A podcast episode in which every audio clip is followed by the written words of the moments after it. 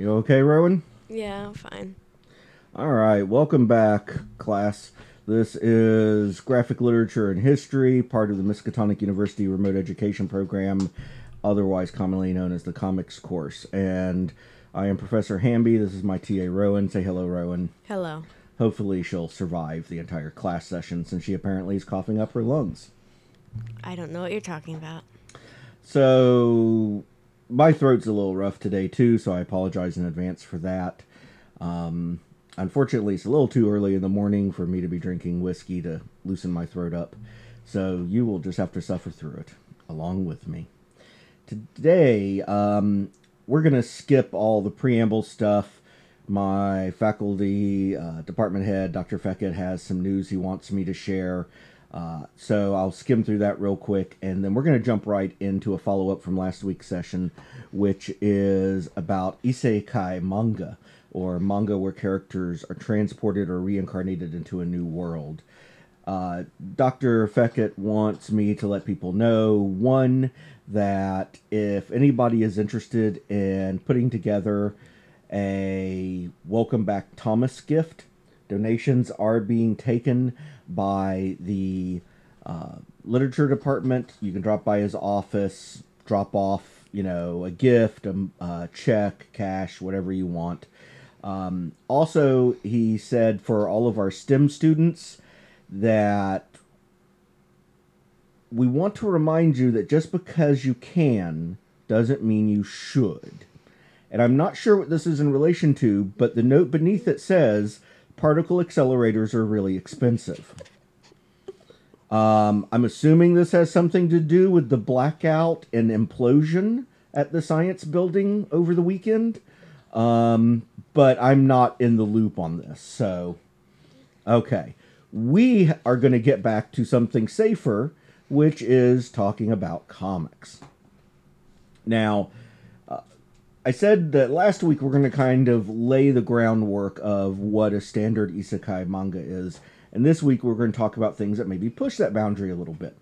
So, what I'm going to start off with is talking about one called Reincarnated as a Sword. But before we get into that, we're going to get into something that Rowan asked me about before it started. Um, she was, she, w- w- well, tell the class what you asked me, Rowan. I asked you how you would rate all of these. Like, what did you think of all of them? Right. On a scale of 1 to 10. And it occurs to me that while we've talked about theme and motif and, and their role in society, we haven't talked about the quality of these much. Now, quality is to some degree subjective. And I say to some degree because people talk about quality incorrectly a lot.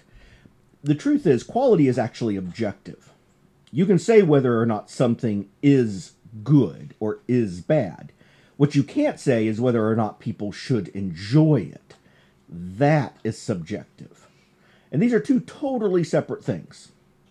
So, for example, there is there are many works of literature that are only so-so, but I really enjoy them. Mm-hmm. And that's fine. There are works of literature that are objectively great and I can't stand them. So these are different things. And your level of enjoyment will be based on a number of factors, including your personal predilections, your experience, what your goal is in enjoying things. And this is true for everything movies, music, all that kind of stuff. So after talking about this with Rowan, we decided on a scale where we are going to talk about the quality. We'll talk about the quality of the art, the quality of the story, and the originality concept, and then give it an overall rating along with comments about personal bias. Mm-hmm. Now, do you want to talk about the scale a little bit, Rowan? Uh, we're doing uh, one out of eight tentacles and then two extra brains if you get really good. We're doing mm-hmm. art, story, originality slash concept, and personal bias and miscellaneous. Right. So we're going to start with reincarnated as a sword. So generally, the scale is going to be roughly one to eight with I think an average around four or five, but nine and ten are possible for truly exceptional works. I don't think we're going to end up with too many at that level, though. Mm-hmm. Um, and when we get to the point where a work is a nine or a ten, my opinion will be that even if it's not a work you like, it's something you should read. And there are things like that in the world. For example, I'm not a big opera fan but I have gone out of my way to listen to some of the great operas, the, the legendary operas, and have discovered that they're just so good that I really enjoyed them, even though I don't tend to like opera. And if we're gonna, if we end up rating a comic uh, nine or ten, that's basically that what we're say, saying. Even if it's the kind of work that you don't enjoy, you should go out of your way to read it. Mm-hmm. Um, so let's start with Reincarnated as a Sword, story by Yu Tanaka. This was originally a light novel series.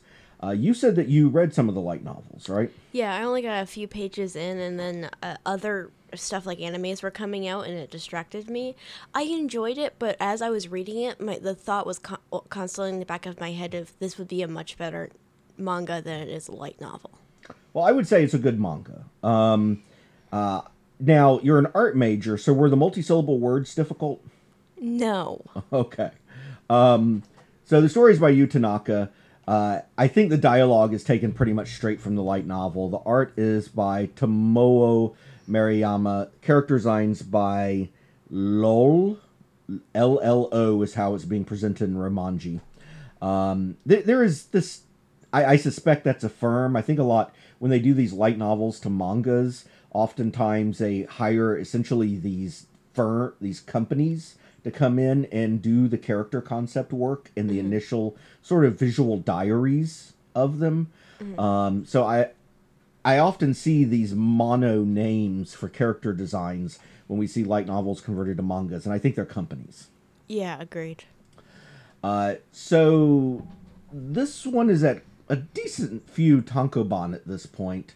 I've read the first oh half dozen reincarnated as a sword tankobon. It, I believe it's still being published. Uh, as usual, it is several volumes ahead in Japanese than it is in English, which is the norm. And just to discuss the plot a little bit of Reincarnated as a Sword, it is obviously a reincarnation uh, isekai, not a transport one. And its different shtick initially to grab people amongst the vast horde of isekai manga out there is that instead of being reincarnated as a person with agency, they're reincarnated as a sword. Now, they have a little more agency than you may initially think because it turns out the sword is capable of self emotion through telekinesis and things mm-hmm. like that. But when the story opens, they've screwed up. They have landed somewhere to rest that drains their magical energy, so they've been stuck in the ground until somebody pulls them out and then allows them to start regenerating their energy again. And they are pulled out by a nameless slave uh, this young girl, a young cat girl. If you read enough isekai manga, you know, 10, 12 year old cat girls, yeah, there's a sea of them. This, this is a very common motif. And it's not uncommon for them to be slaves. So, again, this is a common motif. So, there, the initial setup of reincarnated as a sword is all the motifs except the main character being an animate object, although stuck in an inanimate position. So the slaver's wagon that she's on has a disaster. She can't fight back because she has this magical collar that enslaves her. Again, a common motif in these works. Mm-hmm. And she is able to save herself by pulling the sword out of the ground. And the sword has the ability to share skills and knowledge with her, as well as its own innate magical abilities. So she's able to fight off the monsters that destroyed the slaver's wagon, and then the sword is able to remove her collar. So, and everybody ends up dead. Um, the main character. Here, here's an interesting debate point, of course. Who is the protagonist? Who is the main character? Is it the sword or is it the girl? I think they're co-protagonists. I would agree with that. Now, as the story opens, I think you would very much argue that the main character is the sword. And the sword doesn't have a name. Um, now, this is a little different. Sometimes a, a character without a name is not an uncommon uh, uh, motif. But usually, the characters without name that have to get them are given them by the protagonist. That is part of the wish fulfillment, that the protagonist has power over the world. But as the story is unfolding, and while the the sole protagonist really is still the sword, clearly, the slave girl uh, is the one who names the sword and names it teacher. And it has a very limited memory of its previous life. Remember, that's one of the qualities of isekai that they maintain knowledge of the quote unquote real world they come from uh, and maintain that information. So she names the sword teacher. And again, we have that motif. I mentioned that he can share skills. Again, remember that motif I mentioned last time about the Japanese computer RPG elements often being in world? Well, that happens here. So when she first picks up the sword, uh, it says, No name has been registered as a user. No name has acquired skills through skill sharing. Fire Mage acquired. Master Chef acquired. Disassembly Master acquired. And so on. And these are presented in this sort of computer esque font, uh, even though it's being communicated verbally. So she grants the sword name of teacher, and she herself doesn't have a name. She says, They took my name when they enslaved me. And she makes an effort to remember, and she names herself Fran. So here it looks like she's going to be the protagonist. Mm-hmm. Now, as we move on, the point of view character is the sword, mm-hmm. which you normally think of as the protagonist. But here, the girl has named both the protagonist and herself, normally a role reserved exclusively for a protagonist. Mm-hmm. And as the story goes on, she often makes the decisions. Now, she's rarely separated from teacher and rarely is the sole point of view, but she often is the character that's making the decisions that moves things along. Mm-hmm. So this very much is two protagonists, but their role is so symbiotic that they're almost one character much of the time. Mm-hmm. And it's a s- for a story that started off as a what I thought would be analogous to reincarnated as a slime. And in fact, uh, when I heard, when I was sort of paying attention to the flood of isekai that came out a few years ago and a lot of people got burned out on, I often heard reincarnated as a sword and reincarnated as a sli- slime kind of mentioned very near each other as, you know, the exemplars of the isekai genre. Now, I was very disappointed with reincarnated as a slime. I thought it was uh, uh, the wish fulfillment was very boring. Um, And wish fulfillment is core to isekai, so doing m- making the wish fulfillment interesting and tenseful is important. Now, in contrast here, the girl wants to quote unquote level up. She wants to become more powerful. She never wants to be a slave again. She wants to be able to protect others people.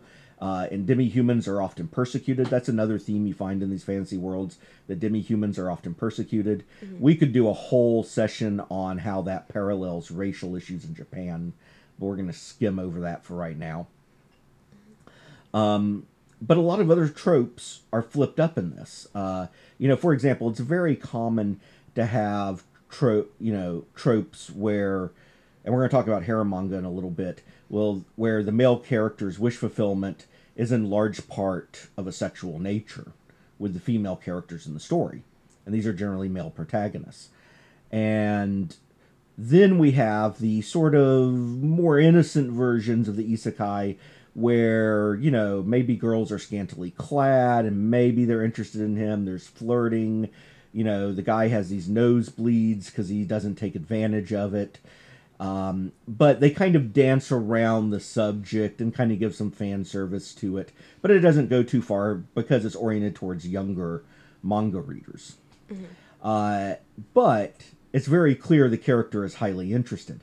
Now, here there is I'm not going to say there's no fan service in Reincarnated as a Sword. There's a little bit, but not much, and it's never of Fran. It's never of the young girl.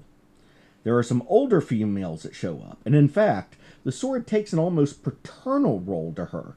In fact, when she goes to buy clothing, including underwear, he objects to the scantily clad elements. He objects to the sexy elements.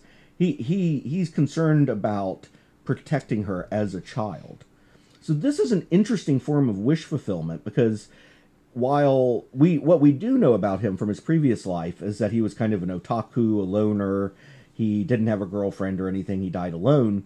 but instead of a harem and s- now in slime we also had an asexual character but he clearly enjoyed the presence of women very strongly on some sort of ego level mm-hmm. here with sword he says I admit, you know, I kind, you know, when the naked women show up and they ignore me because I'm just a sword laying in the corner, you know, there's some kind of psychological thrill I get to watching them, but I don't have any sexual response because I'm a sword. And it happens very rarely. And so the author is explicitly rejecting a sexualization of the sword's existence and the story in a lot of ways is pretty subversive of the genre in that regard. Now it embraces the computer rpg elements. Um, it has ostensibly kind of a male character although he's largely sexless. The wish fulfillment is really what fascinates me though because what is his wish fulfillment? Does he want to become more powerful? Yes. But his wish seems to be not to save the world, not just to become more powerful, not just to help protect this little girl. Uh, those are all things that actually you see pop up in Isekai a number of times. But his goal is also to be a parental figure, to be almost like a parent and protect and teach. Now, we're going to talk about another manga in a little bit that shares some of these elements. Um, but it's kind of. But the other one I'm going to talk about, Rise of the Shield Hero, there's a little bit of. Um, yeah, you wonder what's going to happen in the future. That's taken away here because it's a sword. The possibility of her relationship with the sword changing to something of a personal, intimate nature is not going to happen because he's a sword. Um, so, so what are your thoughts from reading the light novel? Would you want to go read the manga at this point? Yeah, it, it definitely seems to be embracing the parts of isekai I actually enjoy of them, which is the kind of more RPG fantasy world elements. Mm-hmm. I always find when like the not a harem harem shows up, I t- that tends to be when I stop enjoying it because I'm here, I'm here for a fantasy world, not for wish fulfillment. Well, although with isekai, wish fulfillment is core to it. Well, I not mean- that kind of wish fulfillment. Okay, so you don't like the harem aspect of wish fulfillment. Because it's boring. Well, I think that depends on how it's written, and I think that's the challenge. Um, okay, so we said we were going to rate these. Do you want to wait to the end to rate all of them, or rate them as we go? Let's rate them as we go. Okay, so let's start with art. What do you think of the art of reincarnated as a sword? I really like it. I really like how much detail is in the sword and the monsters and stuff. Now, the style is what I kind of call generic manga, mm-hmm. generic fantasy manga. Mm-hmm. It's going to be instantly recognizable to anybody who sees it. I think that's intentional. Mm-hmm. I do think it's well done, but it's not exceptional. Yeah, it's not really original, but it's well done. I would give it seven tentacles. Yeah. It, it, it's a very good example of a sort of stock style of the craft, mm-hmm. but it's not exceptional. Mm-hmm. The story, I, I'm going to go ahead and say the story is an eight. I would agree with that. If, if you're not a fan of isekai, I think you can just pass over it. There's not a reason to necessarily read it. If you do want to read good isekai, I do recommend it. Um, but it's not an absolute must read. It's just a very good example of its genre. And as far as originality and concept, what do you give that?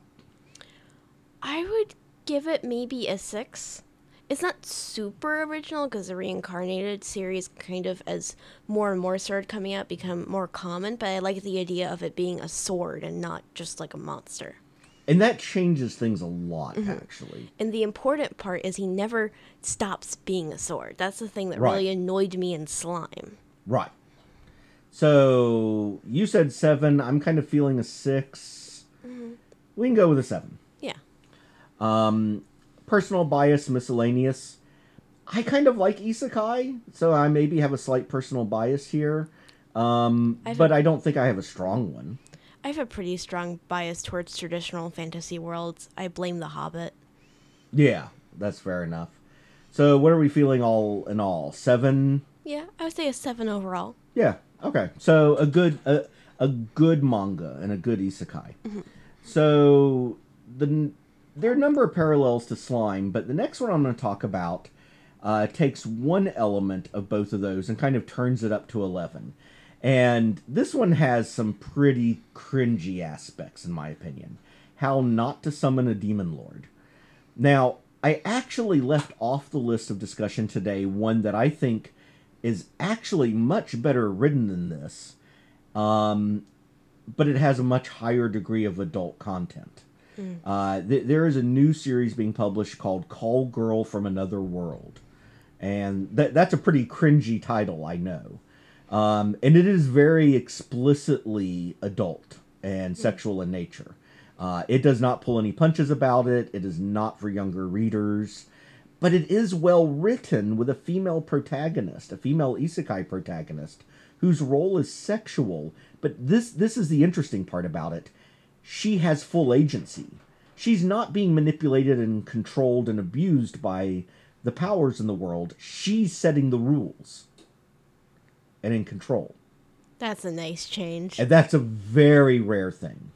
Um, now, it is so adult that I chose not to feature it for the class today.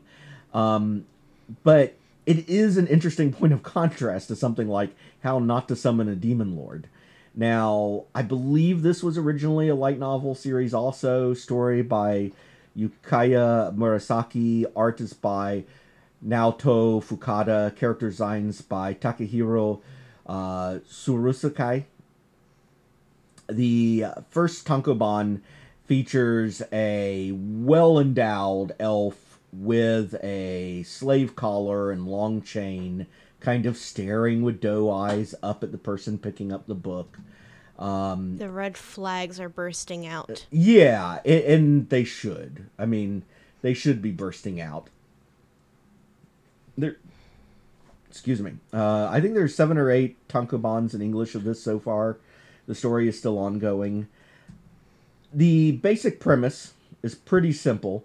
These two girls, one a cat girl, younger looking cat girl, and the well endowed elf girl, uh, both show up at this ritual tower to summon a creature to help them. And they end up summoning the demon lord Diablo from another world. However, while they were intending to enslave him, because he carries a ring of magic reflection, it bounces the spell back and they're enslaved to him. Oh God. And nobody can take it off. He does start to figure out later how to take them off in scenes that become pr- not pretty cringy. They're just cringy. I read them and I was kind of like, "Oh God, how quickly can I skip past through this?" Um, now the shtick that there there's a couple of shticks here that distinguish this a little bit. One is taken to one is a very common motif that they kind of take to an extreme, which is he was a complete shut-in who played this game called Cross Reverie and he obsessively played it. He was max level. He role played a demon lord. He killed people freely who bothered him in game, you know. Mm. And he was a complete badass. And Cross Reverie sounds like some sort of World of Warcraft style game, mm-hmm. or EverQuest if you're old enough to remember that. And then he gets pulled into this world as his character, Diablo instead of himself. Mm-hmm. And it appears to actually be the world of Cross Reverie. Now, it turns out he was a power gamer and didn't pay much attention to the story. So sometimes character names pop up and he's like, huh? I think I remember that name, but I never really read the quest text.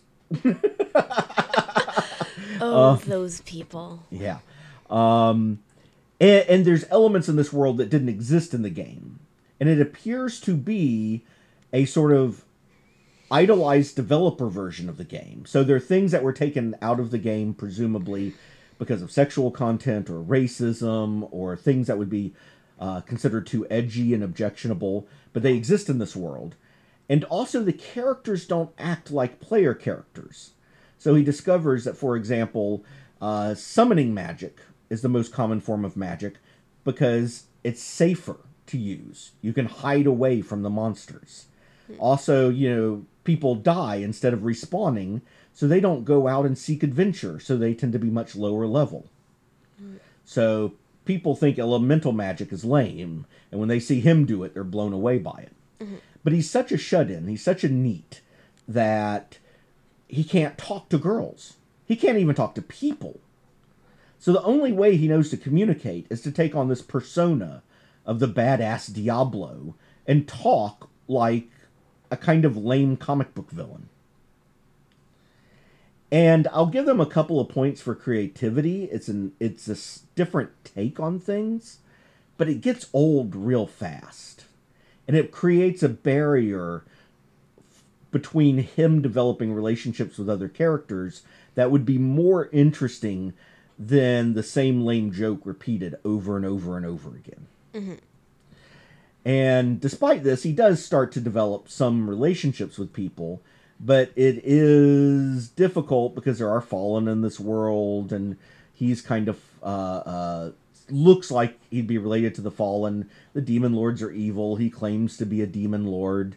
Um, and then, of course, there is the sexualization aspect, which goes from fan service, cute girls, and the occasional inappropriate contact to scenes of a highly sexual content. Now, this series is uh, aimed towards older teens, and it even says on it for older teens on the back cover, which is kind of like slapping a big sticker on it that says, if you're a young teen, uh, see if they'll let you get away with reading this. See if you look old enough to be an older teen. or or if the people at the bookstore even care or you know there aren't filters on your amazon purchasability you know that kind of stuff. Um, and while they aren't explicit in the sense of showing for example uh, actual physical penetration or anything um, th- there is direct physical sexual contact. And it's ostensibly to help him learn magic and learn how to get their collars off. But it comes across as what it is, which is a cheap excuse to add sexual content that doesn't really help move along the story. The cringe and sliminess I can feel in my soul. Yeah. Now, one way in that it does do something that I kind of like. I kind of like things that are gonzo and where they grab something and just go with it. And so he here we have something that isn't just a fantasy world with Japanese computer RPG elements. He's actually in a Japanese computer RPG world essentially. Which does sound cool. Although, an interesting difference is, unlike these non RPG worlds where there seem to be RPG elements like stats that they can view and, you know, uh, computer voices that tell them about things that are happening, none of that happens here. Magic just works or doesn't work. It's It- just a straight world designed off of a video game. Right. So, at the same time, it embraces the computer RPG element strongly. And you'll see aspects of that in here where you're like, oh, yeah, they do that in, comp- in, in, RP- in computer RPGs. Um, but then it takes away a layer of it that's often used in isekai manga. Uh, and, you know, the character designs are fun. If you like a bit of fan service in your comics, which many of us do, um, they're kind of fun. But the and I don't have an objection to sexual content in manga for older readers, but it is very cringy here. It does not feel organic. It doesn't feel healthy. It feels like cheap teenage wish fulfillment. Um, and I, I did not care for it at all. So this shows, you know, a very much a flip side from reincarnated as a sword and he is directly reincarnated as a badass. He has incredible magical power that just dominates the environment. He has unhealthy relationships with girls. As soon as he enters the world, two cute girls are enslaved to him. And while he chooses not to use that ability, he can he has the ability to control their actions and decide what they do. And he's put in these explicitly sexual situations with them. The wish fulfillment is really strong. And while he does come to face some things that are actual threats, they don't feel very threatening, to be honest. I hate the slave girl trope so much. It's something that can be done well. It's not here. And it is usually not done well. I would really appreciate if writers just stopped trying. Yeah. So l- let's give it a quick rating and then move on to something that handles some of these a little better, I think, which is Rise of the Shield Hero. Mm-hmm. First, let's talk about the art. Again, this art style is very much in the vein of the art style of Reincarnated as a Sword, but there's less detail. The movement is less kinetic. It feels like frozen in time panels to me a lot of them don't even have any shading. Uh, I'm looking at one panel right now where the sky has been given this texturing, and it's obviously computer generated, like in Photoshop. Um, and, and not very good sky texturing, to be honest. The cat girl's face always looks weird. Really, I don't have a problem with that. Like the eyes are always look so different. To me. Different from human eyes. Just they're drawn different every time. They're not consistent. Okay, that's a valid objection. Um, anyway, I think the art's around a four. Yeah. I mean, it's it's it's not bad. While you're reading it, it doesn't distract you from the story. But when you stop to look at it, it's not impressive. Yeah. Um, the story, I'm gonna give a three. It's not awful, but I honestly, if I would like the few hours I spent reading this back. Um, it, it's interesting to read in the sense of comparing it to other manga in the genre, and this is a popular one. So it is worth noting that there are things in it that a number of readers are finding appealing. And enough that I know it got made into a anime that I think is still going. Okay. That's why I recognize it.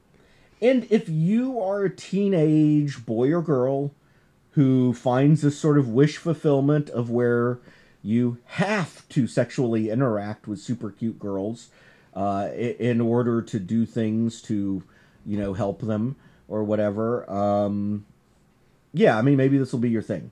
And if that's your thing, I have one coming up when uh, after Rise of the Shield Hero that you'll love, even though I hated. Oh god, it gets worse. Oh yeah, it, yeah, no. it gets much worse, much much worse.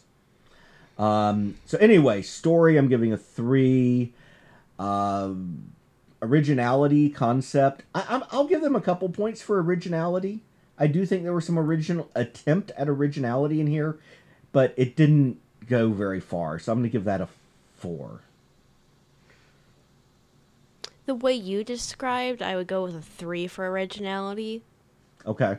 But I'm just going off of the way you described. I haven't seen this. Yeah, I, I do think there's enough attention to detail in it to give it a little bit more than that. Okay. Um, and we're still looking at below average with a 4 And personal bias, miscellaneous. Um, I, I I found it pretty cringy at times. It, it it's ostensibly oriented towards older teens, um, but the complexity of the story felt like a very young kids book with sexual content only appropriate for older teens. So, uh, I'm overall going to give this a four. Yeah. Yeah. Um, it's not awful, but it's it's not it's objectively not good. Yeah. So the next one we're going to talk about is Rise of the Shield Hero. Now I know you watched the anime of this some. Have you read any of the works related to it? I have not. Okay.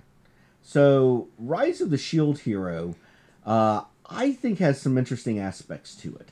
And one of the things that I like about it is the initial concept. Uh, Now, it is a transport isekai. The main character is an otaku. He's broke.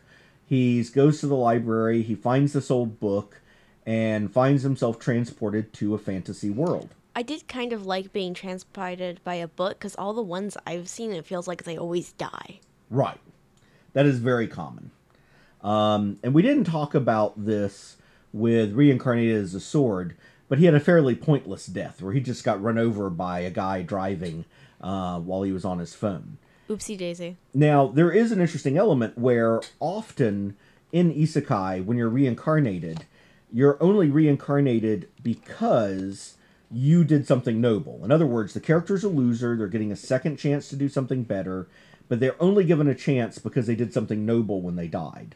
With Sword, we see somebody who's probably a fundamentally decent person who just died meaninglessly. Um, and that is a theme that carries through Reincarnated as a Sword because his life now has meaning uh, on a personal level. Now, Rising of the Shield Hero, he reincarnates into this world and he's treated like trash. He's framed for rape and theft. Um, he's supposed to be one of the four noble heroes of the light, holy warriors, wielders of the holy weapons, and he's screwed over. Now, how how far did you get in the anime plot wise? I think I got about halfway. Okay. Uh, my understanding is the anime only covers the first few tankobon, tankobon being collected volumes of the manga. Um, th- there's quite a few of them, and if you go far enough in it, you find out there is actually some reasoning behind the actions of the people who frame and screw him. It turns out that there is the official religion of the state is the religion of the three holy weapons the other three. And they actually have a mythology about how whoever is selected as the shield hero is essentially a paragon of evil. Huh. Now, not every society feels this way, and you find out there are other nations in this fantasy world where it's reversed. Remember, I talked about in Reincarnated as a Sword that dim- there's a common motif of demi humans are kind of scum, mm-hmm. and Which there's a racism analogy. That's definitely in Rising of the Shield Hero. And it turns out there's a demi human nation where the Shield Hero is essentially Jesus and their religion. He's the savior. Yeah, I think I, I. Don't remember. That sounds familiar. I think I got to there, or I was spoiled for it. But Okay. it sounds familiar. So in Rising of the Shield Hero, we have a uh, uh, an element, a tr- trope that it shares with Reincarnated as a Sword, where he can't really attack effectively on his own.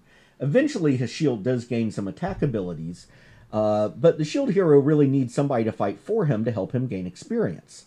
And this manga does use a lot of tropes from Japanese computer RPGs. Things have levels and attributes, and they can gain new attributes. The shield can mutate based on things it absorbs. These are all going to be things that people have seen in Japanese RPGs many, many times. Yeah, it really did feel like he was just dropped into a computer game. Right. And he's not familiar with a computer game about it, but the others, the other three holy weapon heroes, Are. it turns out, are all familiar with computer games based on it. Now, here is one thing that's evident in the manga that's not in the anime. I watched some of the anime too. Um, in the anime, it almost sounds like they all played the same computer game. I thought they talked about at the start how there was different elements and they were each confused. Right. Well, that is explored a lot more in the manga. Not initially, but later. Oh, that's cool because I was really curious about that. and they all explicitly say later no this is this game no this is that game mm-hmm. and they're all thinking of different games and it all turns out they can all manipulate kind of reality in different ways based on what game they think it is they're doing Ooh, I just kind of assumed they are possibly from different versions of Japan. No. And this is like a combination of all those games. and it turns out each of them thinks the other is lying Infighting. and they don't get along and that infighting becomes a big deal now eventually the protagonist and i kind of we jumped into this and i skipped over credits um, the original story here by the way is by Aneko Yusagi character designs by Minami Seira. uh, is credited with the main creation of the manga itself though so Aiya i think is doing the day to day art and probably the translation of the story into manga form, the scripting and stuff. Now, we do the book that the protagonist reads is the records of the four holy weapons. Um, and he just describes himself as an otaku college student. You find out over time that the cooperation of these characters is necessary, and they don't tend to cooperate. They see themselves, the, the main three characters, the weapon wielders, see themselves as there to play a video game, and a single player video game at that, and be the heroes. Yeah, they While- think they're the main character. while the shield hero who came in through a book sees things very differently mm-hmm. Um, and actually sees this as a world where people's lives are at stake. Now i kind of dropped off talking about the trope but because he can't fight effectively and gain levels because they have these japanese computer rpg elements um, he has to get somebody to fight for him. Nobody will fight with him because people believe that he's a rapist and a villain he- which he was framed for. Um, so he ends up buying a slave girl and helping her level. A slave girl who's a demi human, sort of humanoid animal creature, uh, just like we saw in Reincarnated with the Sword. Uh, that same trope. And that motif of the protagonist needing somebody else to round them out. Except in this case, the secondary character never really becomes a co protagonist. But she does become a major character who's important in her own right. Yeah, I remember when that scene first come up and he bought her. I was red flags were coming out because I was like, "Don't make this creepy. Don't make this creepy. I'm really enjoying this." But it never gets creepy to me. No, and at least at the point that the series is currently at, um, it is clear that she has probably romantic feelings for him. Um, and she kind of levels up at one point and becomes kind of statuesque. Um, but he continues to see her, at least for a long time, as a child mm-hmm. and um, has himself in a more parental role. Mm-hmm. Now, that does change, and he sees her as a woman later, mm-hmm. but no romantic relationship is developing. He's too busy trying to figure out how to stay alive and save the world for romance. There's no time for love, Dr. Jones. It's just not happening. He stole my line. I, you can say it. Go ahead. No time for love, Dr. Jones. Exactly. Um, now, there was a point where I was kind of concerned that a harem was forming because more female characters kind of fall into his area. That never happens. Yeah. They happen to be female. There's a little bit of fan service here and there with it, but actually very, very little.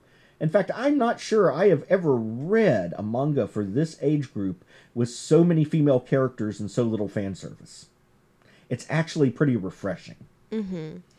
Um, now, over time, we do find out some interesting things. Oh, oh, and part of the reason, perhaps, for the demi-human's interest in him romantically is she comes from the demi-human nation where he's an extremely positive figure. And we see flashbacks where she says, oh, when I grow up, I'm going to marry the shield hero.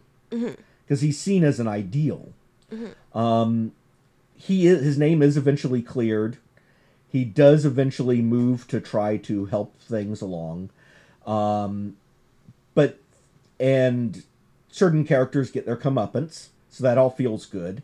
And then when you feel like okay, well everything's getting good, you know things are going to get easier for him. That's just a transition for things getting even harder as everything kicks up a few more notches, and you find out that it's not really that things are actually getting harder. It's just now that those other distractions are removed, he gets to find out what's really happening and how bad it really is. So really, his problems just get moved.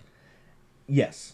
Um, but the writing does a really good job of that transition and keeps that original concept of he's perceived as the villain from getting really stale by simply removing it eventually.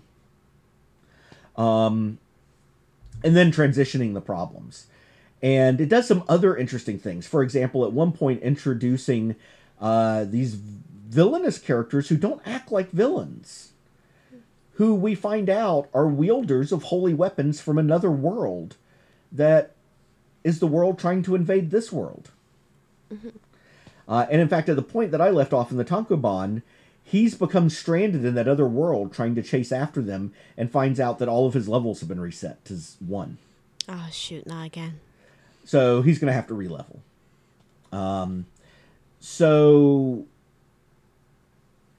I really enjoyed the series. I enjoyed that it took a lot of the common tropes and twisted them a bit. It's got the female characters that would be in most manga uh, harem, and here are just adjacent characters. It didn't, you know, yes, we have a couple of shots of the girl in skimpy clothing, but then you can go multiple tankobon before that happens again. Uh, you have the characters that are fixated on the conflict and don't find themselves suddenly able to ignore the conflict for three issues to deal with their personal emo stuff. Emo stuff has to be set aside. We got to save the world, or we're all dead. We got stuff going on. Right. Um, I have to admit, as Rise of the Shield Hero started, I liked it and I liked its twists, but I thought I'd get really tired of it. And they have done a good job of preventing that.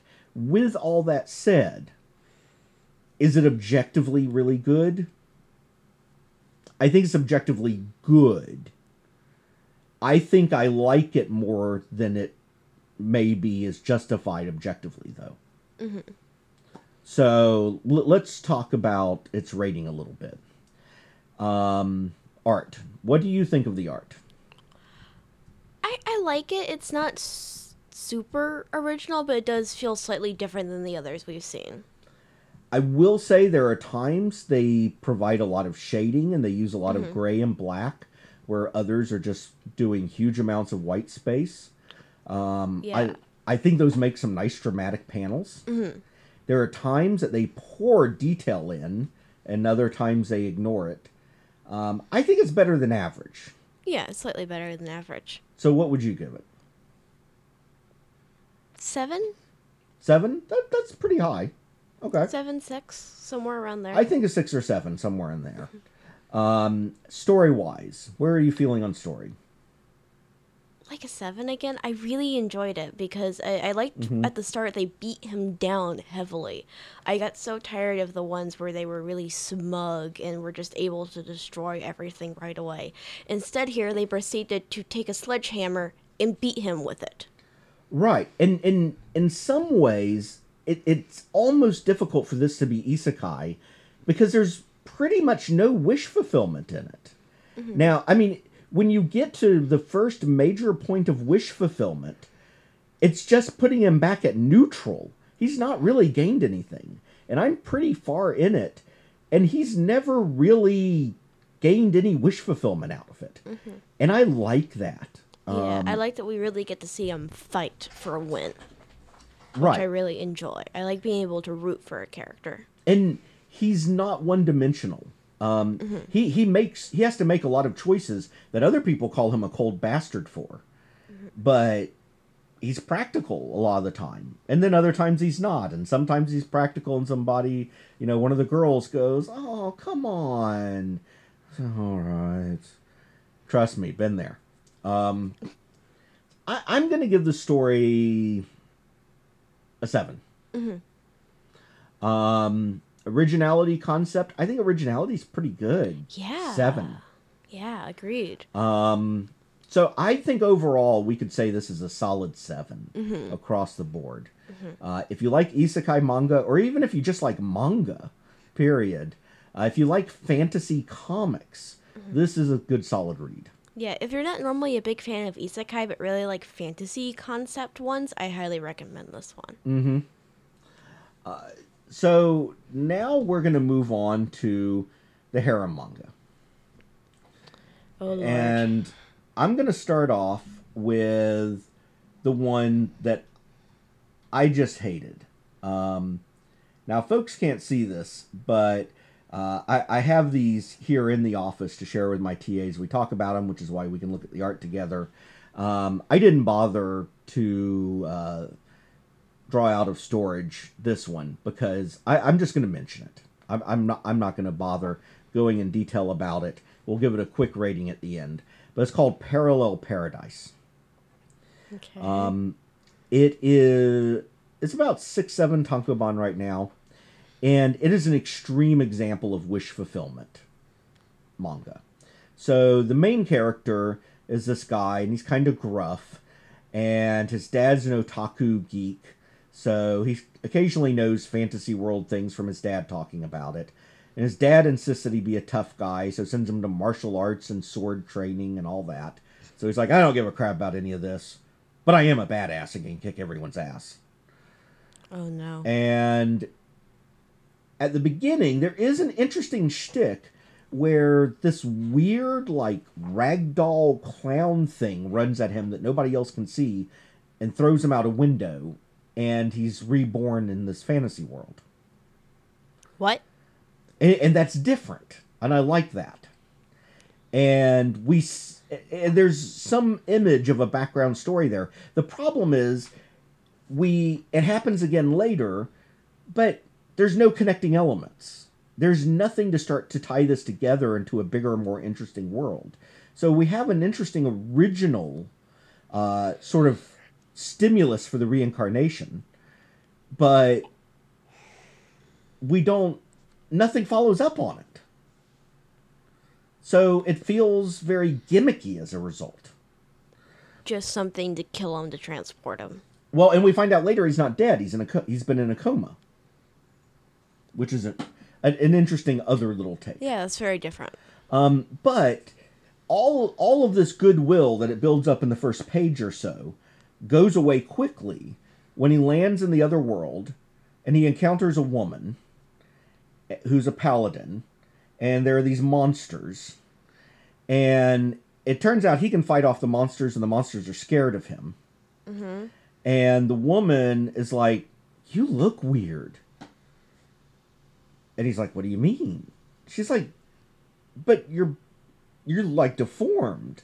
You know you look like those pictures in the books of men and he's like i am a man and she freaks out because there have been no men in this world for over 500 years when babies are born they come out of this castle that nobody can ever go into and nobody knows where they come from Oh, it's maybe other worlds we don't know Okay. and the women never get a chance to grow old. Around their 20th birthday, they are just dissolved. So lifespans are short.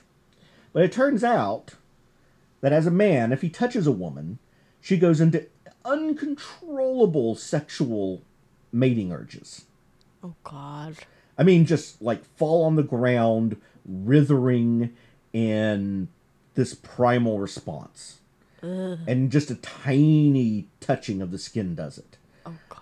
And then, if he mates with her, she will be branded and won't die on her 20th birthday Branded. with this mark around her neck, which isn't the exact same place a slave collar would be. Doesn't grant any control over her. But, But it's still the symbolism is the same. they're still playing on that thing. And the idea that he has to mate with as many women as possible to save them, but it's got to be kept a secret. Because otherwise it would lead to chaos, and he can't sleep with all of them. So he needs to find the jealous god who laid this curse down and destroy it, so he can save all the women of the world. But just in case he can't, he needs to sleep with as many as po- possible along the way. Without revealing what he's doing and it it's the whole thing is really cringy. Now, there's actually a few good story elements that sneak in. The conflicts um, with unreliable characters, other characters backstabbing, some mysteries that happen are actually well written. But all wrapped up in an incredibly cringy, Gorean, small dick energy wrapper. it's not small dick. It's no dick. no dick energy. I, I mean, it's like having a prize, wonderful sausage in gooey, nasty batter as a corn dog. I mean, the beauty of what a good corn dog can be ruined by just grotesque batter uh, uh, covering a beautiful sausage. I, and he's very concerned about his sausage getting to as many batters as possible. Um, I had to go there. It was too easy a joke. But it, it, it's an interesting example of something that actually has good story elements.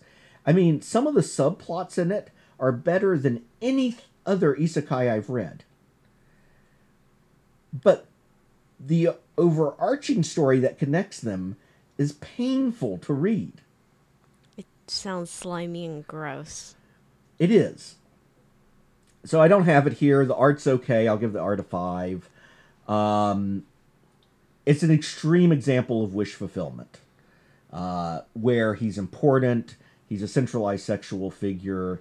He's essentially turning these girls into slaves without having to make a moral choice to make them slaves Which just makes it worse. which is even cringier on a wish fulfillment standpoint. Um, and the plot, the overall plot is thin. Uh, it, it has neat elements to it, but not enough to connect them. Overall, I give the whole thing a four. I I would And- say three just for the whole. The women need a man to save them. Well, I'll be honest. If it weren't for the subplot elements, which are actually interesting, and maybe one day they'll make more prominent, if it weren't for those, I'd give it a two. Um, so we're going to move on from that to a more interesting harem manga, uh, Tales of the Wedding Rings. Now, have you ever heard of this one, Rowan? I have not. I only heard of it when you briefly mentioned it to me before this. Now, I don't keep up with anime very well, so I don't know if they've done an anime series of it. Uh, and I think the class is going a little long at this point, so we'll try to go through it quickly. But this is, an, to me, an interesting harem manga because it is a harem that's not a harem. The core premise is our protagonist is a male from Japan, as they all are, and he grows up with this beautiful blonde girl next door who's clearly a foreigner, although she has a Japanese name. And she carries her parents' wedding rings on a chain around her neck and is raised by her grandfather. She tells him when they're children that she's going to marry him one day and they'll use those rings. But then one day, as they're like seniors in high school, she he's ready to finally tell her that he loves her.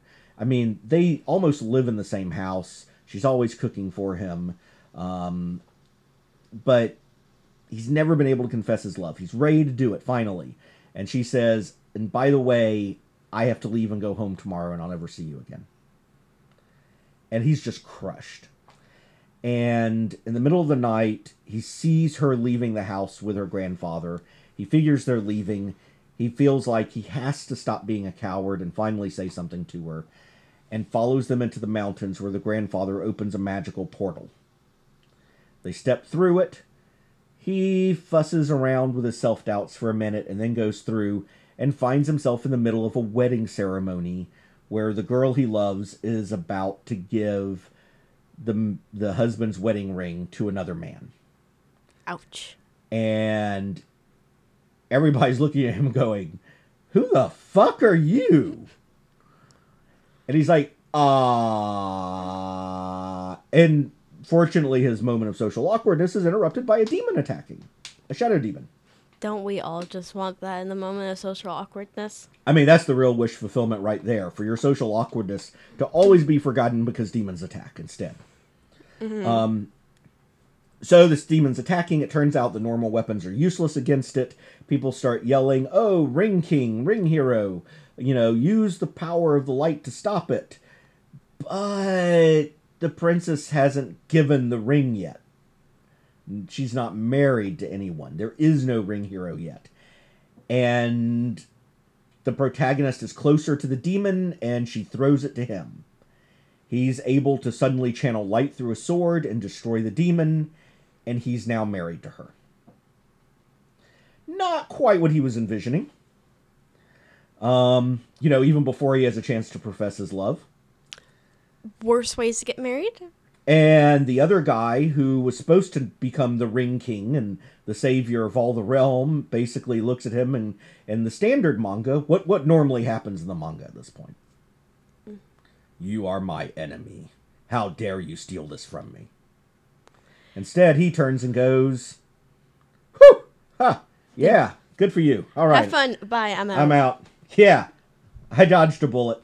The realistic reaction. And you find out that, you know, he's a prince from this this nation called the Empire, and he was there to fulfill a duty, not because he wanted to marry her, not because he wanted to go fight all the demons. This was his duty, and he was going to fulfill it. And that choice has been taken away from him, and he's totally cool with it. And he pops up, he becomes a regular character in the story later. Oh, so he's not just like a one time I was here for a piece of the plot. No, he, he went- actually becomes very important to the story. Okay, cool. The cast is actually fairly big in the story. It it grows slowly enough that you get to know all the characters and remember them, but it does grow to be a big cast. Eventually, with multiple storylines happening simultaneously with different sections of the cast. So it's not a manga that feels it just needs its male protagonist and then only needs female characters from then on out. No, no. Although there aren't a lot of male characters, just because it's just not the nature of the story. Uh, it it wants to spend a decent amount of time on each character, and with what are ultimately going to be five central female characters, uh, you can only split that up so much. Yeah.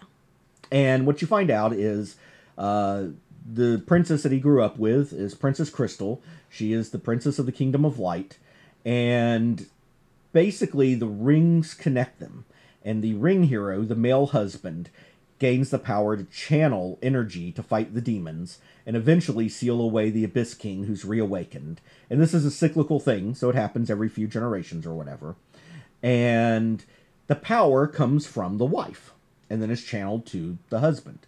But this was a little demon they fought. And in fact, a bigger big bad shows up and just kicks his ass. Just whoops his ass.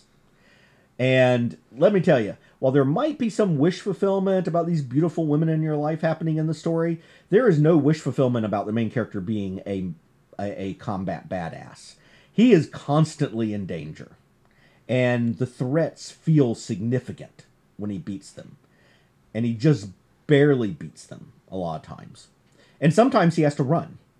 Sometimes he just fails uh, which is a nice change in manga because there is that trope of, uh, and we saw this in Reincarnated as a Slime. I beat it, I beat it, I beat it. Oh, this is unbeatable. Something happens, so I don't have to fight it. Like it suddenly turns out to be a little girl and wants to be my friend. That doesn't happen here. That's a nice change. Um, there are no convenient easy outs. There is one. Well, I'll get to that in a second. I'm going to go through the princesses real quick. So, why are there multiple princesses? There are multiple princesses because, and by the way, this society has no concept of uh, of monogamous monogamous marriage. It's just not even a part of their culture. So they don't understand why these two characters, the princess and the protagonist, have this idea, which they gained from growing up in Japan, of a monogamous marriage. Um, and especially among royal circles, apparently, other kinds of marriages are common for political reasons. And in this case, the tradition of the rings is five wives, um, in order to get greater amounts of energy channeled into the ring hero to defeat these dark powers. And of course, they follow the old elemental tropes the princess of the kingdom of light, the princess of the kingdom of water, the princess of the kingdom of fire, kingdom of earth, and kingdom of air. So eventually, all the five elements are combined, and he can seal away the Abyss King. If only it were so simple. I mean, the and part of what makes this fun is that each of the princesses is a distinct personality. They're not just there to serve the protagonist story. They have their own stories. They're not just placeholders for elements with tits. No. And some of them don't have tits, really. I mean, especially Air. She's like flat as a board. Um, that's the Elven Princess, who is a shut in and, and agoraphobe and terrified of the world, and starts out with no romantic relationship with the main character. This is just something that has to happen. The Water Princess, who has zero romantic interest in him, but is there to do her duty. The Fire Princess, who's very independent and actually at one point gives him an easy out. That's a convenient trope, and he rejects it, saying that this won't work unless she respects him. So here we have, and the main character of a harem of a wish fulfillment feeling that he has to prove himself worthy of respect to the women in the story. Which is very different from a bunch of them where it's just a bunch of women fighting over the male character. He's actually a nice guy. he is and he's only romantically interested at least initially in the girl that he came to the world for. Mm-hmm. But he does feel an obligation to fill his role and save the world because it's her world. He mm-hmm. doesn't want to see her world destroyed, and she won't be happy otherwise. Now, there is a conflict that happens because uh, you get all these elders and all these supposedly really knowledgeable people telling him and the wives, you need to do XYZ. Specifically, you need to mate. You need to have sex. You need to deepen your bonds. That's where the power to fight the evil comes from, is from these deep emotional bonds. And of course, his response is, well, sex isn't necessarily deep emotion. And they say, well, you know, it works. It has worked for every iteration. You don't even have to like each other, but you need to have that bond. And if that bond involves hate sex, go for it. Um, and he rejects that. And he rejects that he has to have this relationship with these women. And at a turning point in the story that I really loved, uh, we found the power of the rings actually increased when the wives built relationships among each other.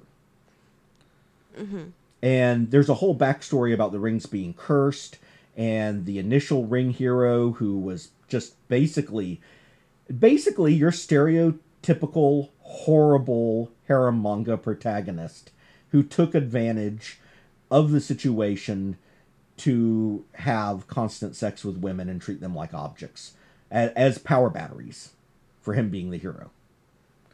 And it's a curse that's passed down. So, in a lot of ways, while Tales of the Wedding Rings is a harem manga, it is actually an explicit rejection of many of the traditions of harem manga. It's what a good harem manga looks like. Yes. Now, is there fan service in it? Yes, there's fan service. You do not pick up a harem manga to not, you know, enjoy uh, uh, some cheesecake. But it's cheesecake. I mean, I am pretty deep in this at this point.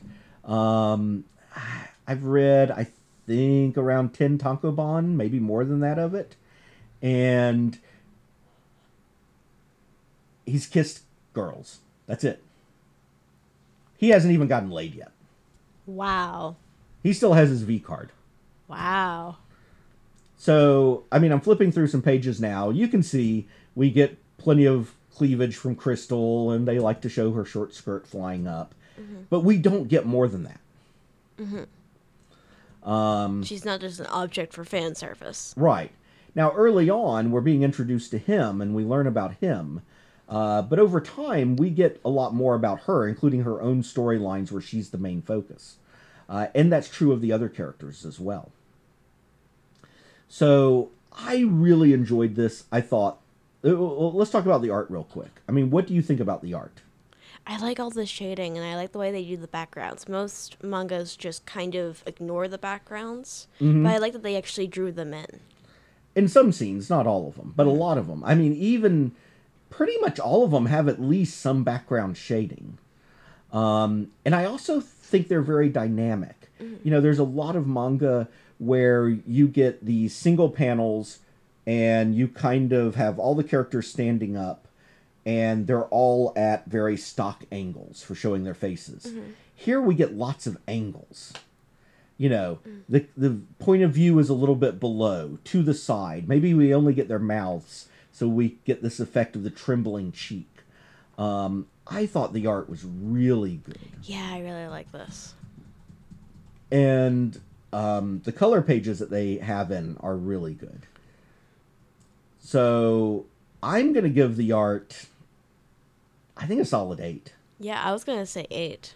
I really think it's like a it. now the style is typical uh, manga fantasy style, but the pencil work seems more delicate to me. It's not over inked. Mm-hmm.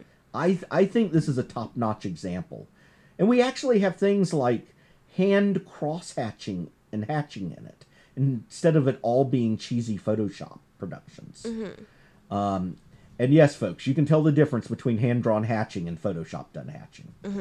Um, the story, I'm going to give the story an 8 also. Yeah, it sounds really good. And um, personal bias. I, I'm, I'm just going to say for originality, and I'm going to throw personal bias in here, I'm giving it an 8. The threats feel real. Twists in the story are genuinely surprising. There's a deep amount of story to still explore. Um, and I've not shared some of that because it would take a long time and it would spoil the story for people that want to read it themselves. But I think this is a top notch adventure story. This is an epic fantasy story in addition to being an har- a harem isekai. Uh, and it does things that I've never seen anybody else really do. Like at one point, he and the princesses go back to Japan for a while. Hmm. And we get these, the princesses become isekai in Japan because they're transported to not their own world. I like that. Um, so th- there are interesting things that go on. Mm.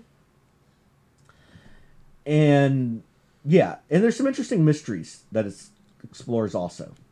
Okay, so our last 2 Uh, our first one of the last two, I think is isekai, although I think some people might disagree.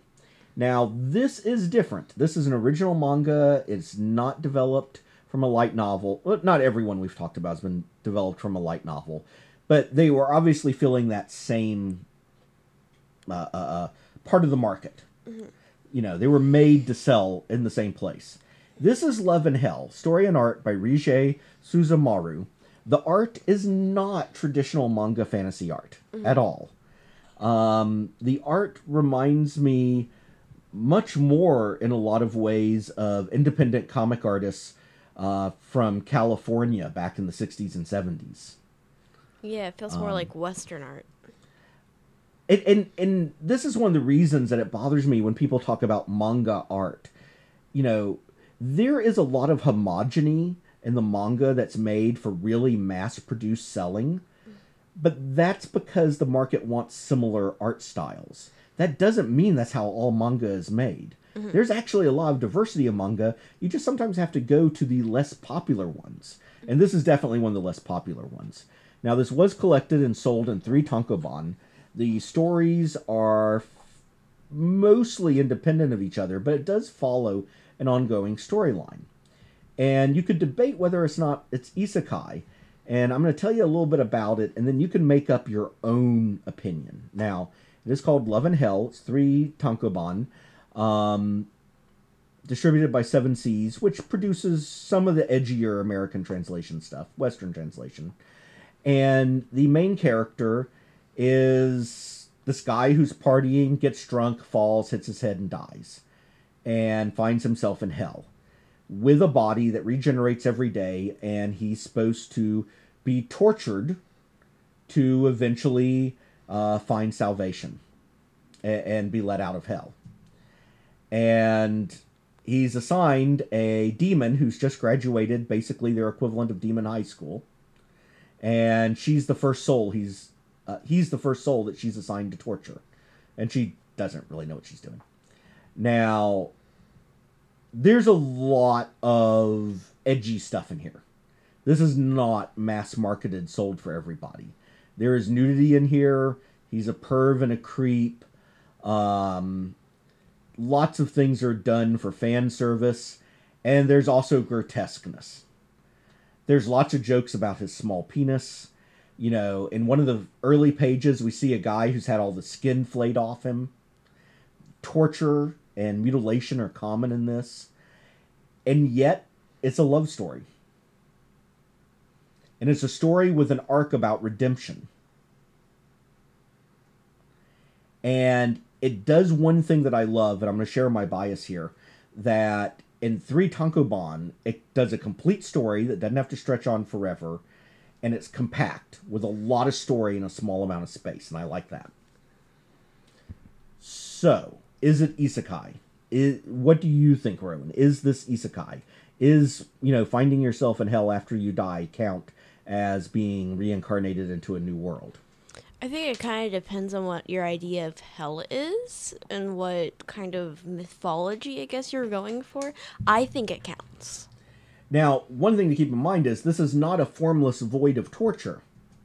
Now, in the first few chapters, you know, he's just meeting a couple other characters and getting his, you know, head crushed in and that kind of thing as we get introduced to the torture.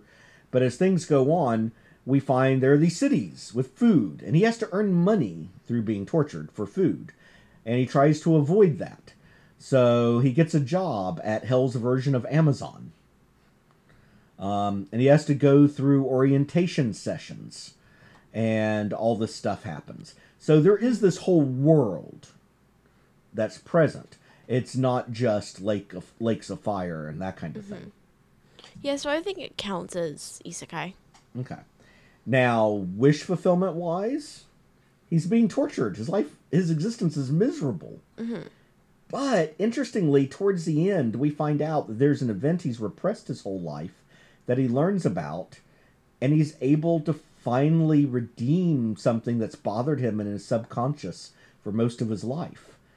So it's kind of a very grown up form of wish fulfillment. It's not about getting the babes and being powerful. It's about putting your inner demons to rest while you're in hell, which is a different kind of wish fulfillment, but I think still legitimate. Um, so I'm not going to go too far into this, but I think it's an interesting one. I do think it counts as isekai, although I can understand why some people might disagree. Uh, it certainly does not have the computer RPG elements, but I don't think that's mandatory for isekai. I think it's just a common trope. Yeah, I think it's just a trope, not a mandatory thing. Um, but but he's is reborn in another world. There is a form of wish fulfillment, um, but the rest is very different. Now, let's talk about rating. Let's start with art. You're the art person, so what do you think about art? I actually like the art. I feel like there are some scenes where it feels very bland, but I like the but I like that there are some scenes like that one where it's super heavily shaded, and then you move on to the very plain panel. Yeah. Now there are some interesting elements. If when you look at the faces, most of the character faces follow some traditional manga trope, uh, manga design styles. I mean, certainly his face I've seen in other kinds of manga. Uh, the the female demon's face I've seen in a number of manga. But then we get people like the orientation guy, and he looks totally different. Um, the art's not afraid to be grotesque at times. You get a real sense of motion. It's visceral. I mean, when he bleeds out of his eyes, it's gross. And I like it.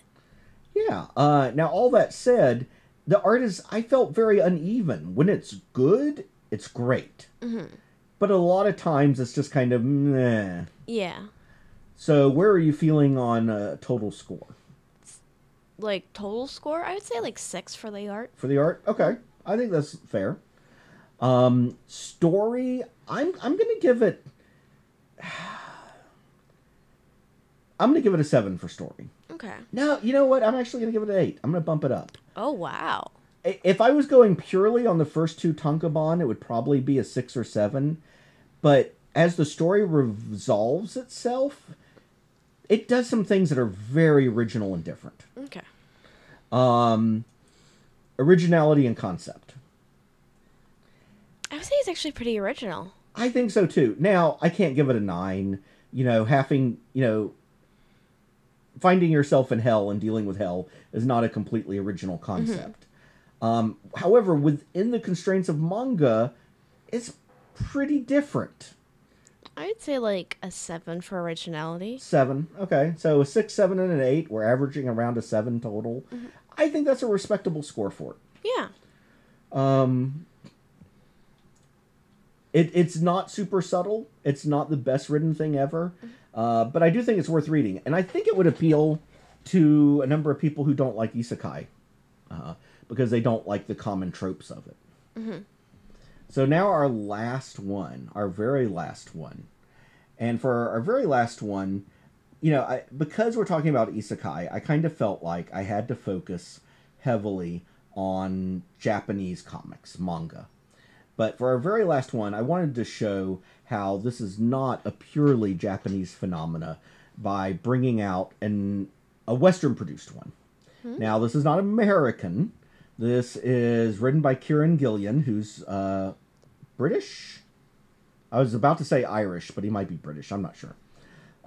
Somewhere in that like Yeah. range. Now, if you know the name, uh, Kieron Gillen has he's written for Marvel, DC. He's written for lots of entities, but this is one of his creator-owned properties published through Image called Die. Die here has multiple meanings. Now, ostensibly, it's about the singular of dice, a die that you roll, and instead of playing off Japanese computer RPG concepts. This is playing off RPG concepts, especially D&D style games. Now, it also plays off a trope. Uh, there is a trope in Western isekai of the kids that are transported as a group to another world. And this uses that. So this is a whole group transported, not a single character. And especially starting back, and this has been borrowed from it over the years, and this is, the, but this is perhaps the best uh, uh, use of it I've seen. Going back to the D and D cartoon of the early 1980s, there is a trope of being transported to a D and D world, and this is what happens here. Except it's not D and D. Uh, when the story opens, we see this teenager. He's 16 and it's his birthday, and he's going to his friend's house with his kid sister, and they're all sitting around. And his friend is like, "I've designed an RPG special for your birthday." This is this, this and these are kids in the 1990s, and they feel like they're elitist. You know, they're like, he's like, he sells it to them by saying, "This is fantasy for adults." You know, this isn't you know stupid little kid D and D shit. This is for adults. Um, and he says in one of the thought text panels, and we were sold because we were deluded enough to think that's what we actually wanted. Which is a common, you know, trope. If you're an adult and you have not become one of those adults that doesn't remember what being a kid is like, um, when you're a kid and you're a teenager and you're still in your teen years, um, you know, I'm sure you see this with your peers, if not yourself. You know, there's this desire to be more mature. I mean, surely, because being a kid is hard. So being an adult is going to be awesome and everything's going to be easier. In fact, the reality is that being an adult is hard too. Um, now, I don't blame kids for thinking that being an adult is going to be easy because they don't know otherwise. I do blame adults for thinking that being a kid is easy because obviously you've forgotten what it was like to be a kid. Fact is, it's tough all around, folks. Being human is hard. Right. So the character here, who's going to be the Grandmaster, opens the box and shows six die, the six classic polyhedral dice. And he starts handing them out to people, and they start defining their roles. And their roles are based on what they want to do. So the character that kind of becomes our primary point of view through it says, My character's kind of a diplomat with teeth. She's like a cross between Cleopatra and Machiavelli. So he's handed the four sided die. Nice. You're the dictator. This is the only d4 in the game. It's yours. Next guy. Kind of a magical warrior, turning emotions into power. Pretty metal or goth, even. It's both. You're the grief knight. This is the only d8 in the game, and it's yours. The girl that came along wanted to play like Shadowrun or something. She says, I'm a cyberpunk. He hands her a die. Of course you are, Neo. D10, the only one. And she's a Neo. Uh, and, and you've she's made a pact with these elves who are like these cyber entities. Um, the sort of hot chick who doesn't really ever say she wants to game and seems to disdain it, but always shows up anyway. She's like, "Oh God, I'm going to hell. I'm some kind of atheist with gods for pets. You're the God Binder, the solitary D12. It's yours."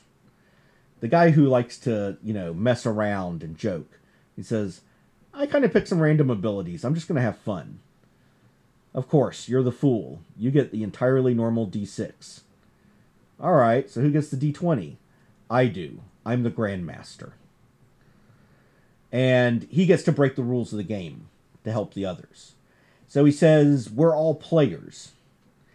And then they find themselves sucked away to this other world of die, where basically the world is a giant D12. Hmm. Or sorry, D20, not D12. Um, and then, two hours later, the mom comes to look for him, and the room is empty. And then the next page says, two years later. They reappear on a country road where they almost gets get run over. One of them's missing, and the girl has a stump where she should have an arm. Oh no, that's that's not good. Okay. And then we jump to 25 years after that.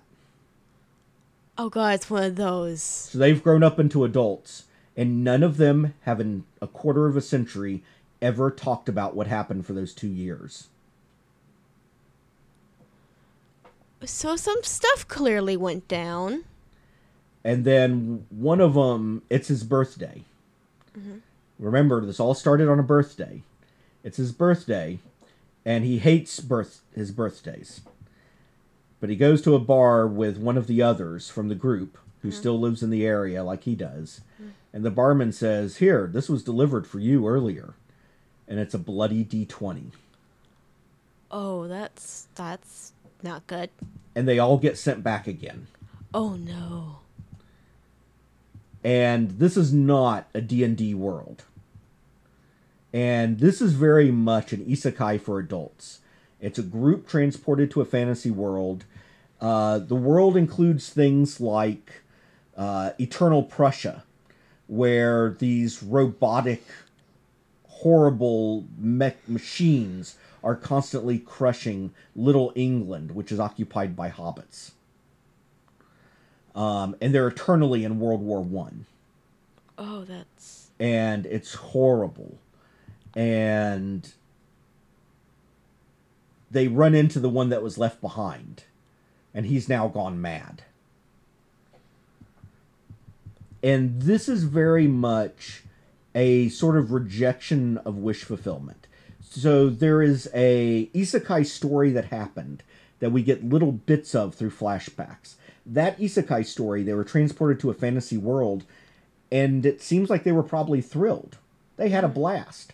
And now they're bra- brought back as adults with regrets. And for example, there's a scene where towards the end of the first collected vol- volume, there are three collected volumes right now, and it's still going, I think uh, the sort of main point of view character that it started with, uh, he in this world is a she, um, and he's looking out. She is looking out over one of the edges of the world and trying to decide uh, what they're going to do. And it's an area they adventured in a lot when they were last there. And this knight figure comes up and she says sir lane we are honored. This is somebody they knew from back then. And she remembers him. He is this attractive young man in knight's armor with a sword. And we see scenes of him kissing her. And the text tells us as he rode off he said he would not rest until he had gazed upon my perfection once more he dared me to use my power to make his words binding. I laughed and did so. And we see him riding off as a knight on a white steed while she's beautiful and kissing off. And yes, this is a male playing a female who has relations with men in here. At one point, one of the male characters says, Are we going to talk about how you're into guys here, but not back in the real world? And then the conversation shifts because the other people there don't give a shit. Mm-hmm. Um, but here, as this is happening, the knight walks up and removes the faceplate, and they're rotted. They're a corpse. There are maggots where their eyes should be. And he says, The oath holds. There has been no rest. I died three years after we met. Three years after that, my eyes rotted. Even though you are before me, I still cannot see you. My oath will never be fulfilled. So for 22 years, he's been in constant pain. And because his eyes are rotted, his oath that he has to see her again before he can rest can't be fulfilled. The Godbinder borrows power from a god to let him see even without eyes, so he can die. And then his body dissolves into maggots and crap and sloth that washes all over the main character who he's trying to strangle. Literally, she's drenched in the in the ugliness of her past. That's horrifying. And then he's gone. And so they had been talking about going back through Angria, which is where he was from, and they spent a lot of time before. And they'd been debating between going through the war zone and Angria. And she says, No one says anything. We make our decision. We'll go through the war zone, not Angria. Anywhere but Angria. We can survive anything but our past. So this is an isekai. There's no doubt about it. It's an isekai. Uh, it's not a single male protagonist, although the point of the main point of view character is male. Uh, there is definitely transport to another world, and we're on the second wave of it now. And we only get fragments of the original isekai story, but it's a rejection of the wish fulfillment uh, uh, trope of it. They had wish fulfillment, and they wish they never had it. This is what happens when you grow up and you regret your past and you have to pay for it. And it's a really powerful story. Now, we have to talk about the art. One thing we do have to say is everything else we've talked about is done in the manga style of black and white. Oh, God, the hounds again. Somebody feed the hounds. Uh, surely we have some freshmen in political science that we can toss in the quad. Um, I mean, we don't really need political science majors, do we? They just become politicians, and and you know advisors to politicians. I mean, whatever. Anyway, so this is in color, produced as a Western comic, which are generally in color, especially if they're being sold, you know, to the direct market and all that, as this was. Um, now, it's not done in a very D&D Marvel superhero style. It's kind of a painted style. Uh, it's at times very flat. At other times, the colors are very washed out. Um, but I think I, it's gorgeous. I think so too, and I think it's very evocative. Um, I'm not going to give the art a nine. I don't think it's quite that good. But it's definitely an eight to me. Yeah, I don't feel. And, and, and if you wanted to push for a nine, I might be willing to uh, hear the argument. Um, I do think the story is a nine. Yeah. Uh, the story is very powerful and well written. Kieron Gillen is an amazing writer, and I think this is one of his best works. Um, now, the criteria of originality, it's not entirely original. You know, adults regretting their past, transport to a D&D world, um, not super original. I'm only going to give it for originality a 7 but I think it's extremely well executed, which is why story got a 9 Um, personal bias, I love role playing games. I, in, in fact, Kieron Gillen is producing a role playing game with the mechanics of this world. Oh. Uh, uh, in fact, he produced the rules sort of in the open with beta testers. I have a, a beta PDF of the rules. It's really interesting. Um, my personal bias is to bump this up. It, it probably should be an eight. I'm kind of tempted to make it a nine because of my bias. What do you think? Agreed. You're okay with a nine on it? Yeah. I think that if you're going to read Western Isekai, if you're going to read, I think this is just worth reading for everybody. Mm-hmm. Okay. I think it'd be enjoyable even if you're not an isekai fan. And if you don't like manga, if you don't like manga conventions, this is not produced like manga. Okay. So that brings us full circle. We finished Isekai. Uh, obviously, we've spent a bunch of time today talking about things that don't fit a perfect Isekai pattern, which I think you have to do because anytime you have a large genre, there are going to be things that don't fit perfectly into it, but can be discussed in that scope, which is what we did today. Um, so midweek, uh, I'm going to do another one of the Feckin' Idiots series. Um, and I'll I'll save the content of that for then. All I can say is it involves people being feckin' idiots. Of course. And then next week, um, well, I've had some debate about what to do next week. And I'm going to let you pick, my, my, my good TA. okay. I'm given choice. Okay. Yes, you're given a choice. Do we do serial killers Ooh. or do we do talking about the uh, trope of the superhero as an intellectual? Huh. That one's interesting. But I have a bias. I like true crime. Okay. So I'm going with serial killers. We're going with serial killers? Okay. Well, some of the things we're going to talk about, we're going to talk about a graphic novel about the Green River Killer, about some fascinating uh, uh, uh, corpses that were found in Cleveland. Uh, we're going to talk about Jeffrey Dahmer and also the Yorkshire Ripper. Ooh. Now, I may touch on briefly uh, From Hell, but I really think that's worth saving for its own class session one day. Mm-hmm. Okay, so we're going to wrap it up now, and thank you everybody for attending class. Make sure to send in your assignments on time. And oh, I guess I should mention Dr. Feckett keeps yelling at me about this. Uh, Rogan.hamby at gmail.com, at Pondering Comics. If you want to get a hold of me on Twitter, apparently social media is supposed to be important for professors to have these days so that we don't look like we're, you know, Methuselians covered in dust in our offices. My dust is very, my office is very well kept, by the way. There's no dust in here. Um, and we will talk again in a few days. All right. Take care, folks. Bye.